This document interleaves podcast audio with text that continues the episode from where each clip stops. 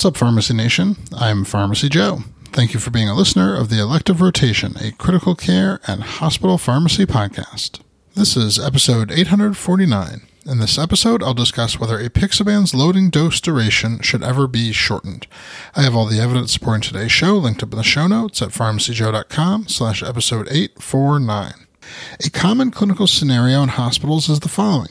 You have a patient with a DVT or PE that has been on a therapeutic heparin infusion for several days, and the physician wants to switch the patient to apixaban and asks you if the seven day period of 10 milligrams PO BID should be reduced by the duration the patient was on the heparin infusion.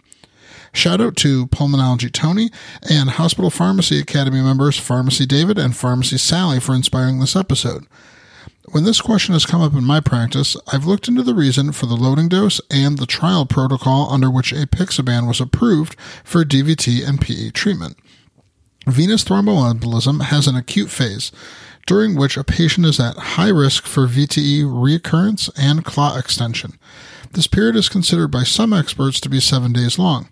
The dosing protocols of all the DOACs take this acute phase into account. Dabigatran and edoxaban require five full days of parenteral anticoagulation therapy first, and apixaban and rivaroxaban have a period where a loading dose is given before dropping down to a lower maintenance dose. The trial that secured the approval of apixaban to treat VTE was published in 2013 in the New England Journal of Medicine. 99% of the patients in the apixaban group had received parenteral anticoagulants for less than 48 hours before randomization to apixaban, and two thirds of the patients for less than 24 hours.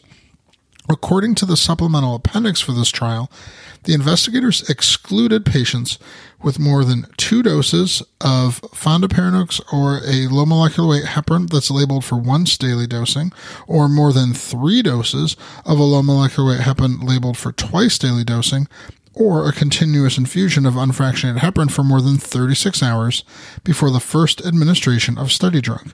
This means that the specific scenario of a patient who has been on a therapeutic heparin infusion for several days before transitioning to apixaban has not been subject to study. In most cases I encounter, the patient will be transitioned to the full seven days of apixaban 10 milligrams PO BID therapy. However, occasionally I encounter patients that might have a higher bleeding risk, and in consultation with pulmonology, we consider reducing the duration of 10 milligrams PO BID dosing by the length of time that they were therapeutic on the heparin drip. To access my free download area with 20 different resources to help you in your practice, go to pharmacyjoe.com slash free. Thank you so much for listening. I'll see you in the next episode of The Elective Rotation.